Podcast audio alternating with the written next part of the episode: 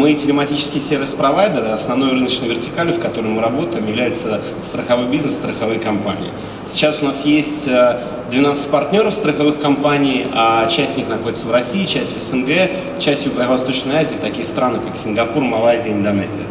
А в рамках, своих, в рамках наших проектов мы а, также достаточно плотно работаем с автопроизводителями и видим а, ряд, изме, ряд изменений, которые происходят с бизнес-моделью автопроизводителей а, и в их подходе а, к, а, к выпуску новых продуктов, о которых я и хочу рассказать. А, свою презентацию я бы хотел начать а, с цитаты а, Марка Филса, это CEO Ford, он сказал эти слова буквально полгода назад на конференции CES. И он, и он сказал о том, что а, в целом, когда а, вы смотрите на бизнес Ford, уже сейчас это не только компания, которая производит автомобили. Это технологическая компания, потому что а, все автомобили становятся частью интернета вещей, и когда потребители дадут а, разрешение Форду использовать на сбор этих данных, они также станут то, что называется information company, ну, дословно, это информационная компания, но, но я думаю, вы понимаете, о чем речь, что это значит. То есть сейчас а, в разных странах мира абсолютно различные автопроизводители, в том числе и в России, а, они, а, там а, наблюдаются огромные тектонические сдвиги в отрасли, а, которые мы видим, которых я хочу рассказать. Для того, чтобы, для того, чтобы понять предысторию, я, короткая, короткая предыстория с точки зрения бизнес-модели традиционной, как она есть сейчас. Стандартная бизнес-модель состоит в том, что автопроизводитель строит дистрибьюцию через а, автодилеров и через них продает продукт конечному клиенту и дальше через них а, занимается послепродажным обслуживанием автомобиля. Здесь очень понятно, что покупает конечный клиент а, и какие ценностные предложения ему идут. Он покупает безопасность, комфорт, бренд, марку, топливную эффективность и так далее, и так далее. Сейчас а, а, происходит определенная эволюция этой бизнес-модели, а, и, и вот как мы видим ситуацию, а, есть два ключевых направления. Первое это а, изменение типа управления а, автомобилей, то есть речь идет о, переход, о, о плотном развитии то, что называется autonomous vehicles, все, что связано с беспилотными автомобилями и так далее. По прогнозам McKinsey, я думаю, что эта цифра могла сегодня звучать, примерно 15% всех автомобилей к 2030 году будут в той или иной степени автономными. Это достаточно значимый тренд, его нельзя не учитывать. Второй тренд, о котором также сегодня было сказано немало слов, а, это тренд на совместное использование автомобиля, который приводит а, к огромному, колоссальному темпу роста всего, что связано с каршерингом, райдхейлингом, райдшерингом и так далее, и так далее. Это то, что мы видим на данный момент. И все это изменяет а, модель продаж, модель постановки продуктов автопроизводителей. Для, в качестве подтверждения этого тренда на этом слайде я показал несколько примеров M&A сделок, когда такие компании, как Daimler, Volkswagen, Toyota, General Motors входили в капитал как каршеринг компаний, таких как, например, Zipcar, и также входили в капитал в компаниях, которые называют, оказывают услуги, ну, так называемые такси-сервис-провайдеры. Это огромные сделки Volkswagen и GET, сделка Toyota и Uber, и GM, и, и сделка по приобретению части доли в компании Lyft от General Motors. А, то есть это действительно есть, автопроизводители чувствуют тренд на а, shared mobility и, соответственно, активно инвестируют в него, потому что лучше быть его частью. А, дальше я бы хотел сказать несколько слов о том, как вот эти тренды, о которых мы говорим, а, звучат, а, резонируют в головах конкретных людей, конкретных водителей. Здесь есть несколько примеров на этом слайде, я постарался их показать. А, если раньше а, студенты и молодежь а, не покупали машину, потому что не могли ее позволить, уже сегодня у них есть возможность использовать каршеринг продукта различные. А вот завтра они, вероятно, еще и подумают, а нужна ли им машина своя или нет, потому что каршеринг – это удобная штука, почему, живя в крупном городе, им не пользоваться. Второй пример – это жители крупных городов. Сейчас у них есть автомобиль, но уже, но уже многие понимают, что для ежедневных поездок на работу а, использование своего автомобиля, ну, это не самая рациональная история, особенно если вы в центре работаете. Гораздо проще использовать общественный транспорт, такси, каршеринг и так далее. Это значит то, что завтра а, с увеличением привлекательности этих технологий и продуктов они, возможно, даже откажутся от своего автомобиля. Тот же пример а, с водителями такси, которые раньше использовали свой автомобиль а, и привлекали клиентов самостоятельно, ну там по сути, как вот это раньше работало. Сейчас они уже подключились к различным такси-сервис-провайдерам и получают заказы со сторонней компании. А завтра, а, вероятнее всего, они придут в тот же Яндекс и возьмут в лизинг машину и будут дальше получать заказы, и это, соответственно, совершенно другая история. А, что, что это значит с точки зрения бизнес-модели? А если раньше бизнес-модель состояла в том, что есть автопроизводитель, дилер и конечный клиент, то она, а сейчас она существенным образом усложняется. То есть это автопроизводитель, лизинговая компания, компания, которая дает доступ там shared mobility, это там такси-сервис-провайдер и так далее, водитель и конечный клиент. И что интересно, и какой вызов стоит перед автопроизводителями в том, чтобы понять, каким образом донести ценность своего продукта до каждого участника этой цепочки.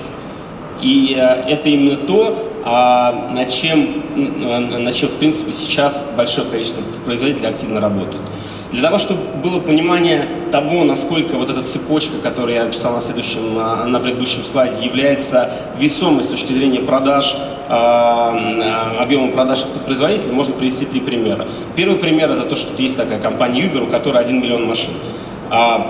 Достаточно высокий э, уровень роста, каждый месяц прибавляется огромное количество машин, значимая их часть приходит через лизинг. То есть водитель приходит в Uber и без своей машины в лизинг получает машину и начинает работать на Uber. Если мы говорим про Россию, уже сейчас объем машин, которые подключены к таким такси-сервис-провайдерам, как Яндекс, Get, Uber, уже сопоставим с уровнем продаж а, достаточно известных брендов годовых, которые есть в России. Если говорить конкретно о нашем опыте, сейчас а, а, мы участвуем в проекте в Индонезии, где совместно с лизинговой компанией, а, такси-сервис-провайдером крупным и автопроизводителем а, делаем проект, который по объему новых машин, который покупает, а, который будет приобретен в, рамках, в лизинг в рамках проекта, он составляет примерно как продажи пятой марки по объему рынка в Индонезии. Индонезия страна 300 миллионов человек, вы сами понимаете, какой уровень новых машин сюда идет. То есть это не, какая, это не какая-то фантазия, это действительно тренд, модель меняется, и рост а, вот этой сложной структуры потребления, он уже есть, он налицо. Дальше я хотел бы рассказать о том, каким образом наша, а, наша компания помогает автопроизводителям встроиться в данную бизнес-модель, какие сервисы конкретно предлагают. А, начиная, с, а, начиная с процесса источника телематических данных, а это может быть как информация предустановленного оборудования, так и каких-то автомаркет решений, такие как OBD-устройства, аккумуляторные устройства и так далее, и так далее. После того, как они собраны, а, и, они содержат информацию о манере вождения водителей, информацию с бортовой системой автомобиля, из коншины в частности, а, эти данные по защищенным каналам связи попадают на уровень нашей платформы. В нашей платформе происходит их очистка, а, нормализация и обогащение. В рамках под обогащением я понимаю то, что мы, мы дополнительно к тем данным, которые мы получаем от источника, добавляем картографическую информацию, погодную информацию, различные справочники, которые, а, например, кодов ошибок, которые позволяют нам строить предиктивную диагностику.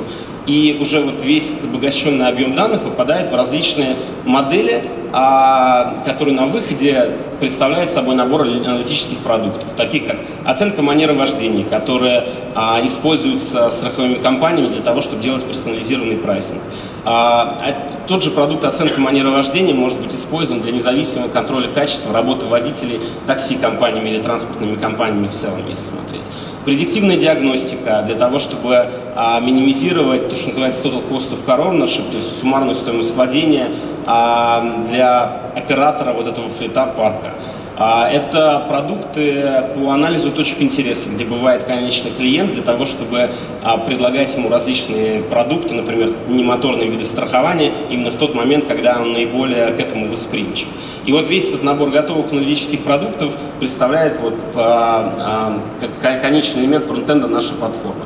То есть мы отдаем это партнерам как лизинговым компаниям, так страховым компаниям, так и автопроизводителям. А, значит, с точки зрения того, каким образом видит продукт конечный клиент, машина, а, то есть в конечном итоге он получает не только автомобиль, как а, ну, определенное железо, да, он получает решение для бизнеса, которое уже в базе содержит приложение для работы водителем такси, приложение для сдачи машины в аренду и так далее, и так далее, что а, в принципе переводит продукт этот в несколько другую лигу. А, и большинство автопроизводителей это все, это все уже достаточно хорошо понимают и перестраивают свои внутренние процессы, как сказал коллега из АвтоВАЗа, а понимают, что это именно то направление, куда надо двигаться. Лично наш а, Соответственно, в качестве резюме я коротко перечислил а, те а, положительные, положительные аспекты вот этих данных, которые собираются с помощью различных источников, которые можно получать клиент, а, получать различным участникам бизнес-модели новой, лизинговым компаниям, транспортным компаниям, водителям и так далее. Первое – это оценка безопасности вождения. Здесь речь идет как о снижении стоимости а, владения машины из-за того, что каска будет стоить дешевле, так и механизм стимулирования водителей там, таксопарка для того, чтобы они водили более аккуратно. А, второе – это оценка топливной эффективности а, с точки зрения, а, опять же, сокращения стоимости владения автомобилем. Все, что касается детектирования и реконструкции дорожно-транспортного происшествия, это достаточно интересный и востребованный сервис, который приводит к тому, что убытки урегулируются быстрее, машина меньше стоит в гараже, ждет направления от страховой компании. Э, также очень крайне интересен сервис, это прогнозирование поломок КТО, который идет на основании анализа кодов ошибок, которые есть, и на, анализа, а, и на основании анализа ряда предиктивных факторов, которые а, могут, могут а, предсказывать такие вещи, как смерть двигателя, проблемы с коробкой передач, смерть аккумулятора и так далее, и так далее. Я очень рассчитываю, что в рамках следующей конференции в следующем году мы уже будем рассказывать об успешных проектах, которые мы сделали в России с, конечно, с конкретным автопроизводителем. Очень рассчитываю, что сейчас а, такие проекты, как Эра ГЛОНАСС а, и ряд инициатив автопроизводителей даст огромный толчок к развитию телематического рынка в России.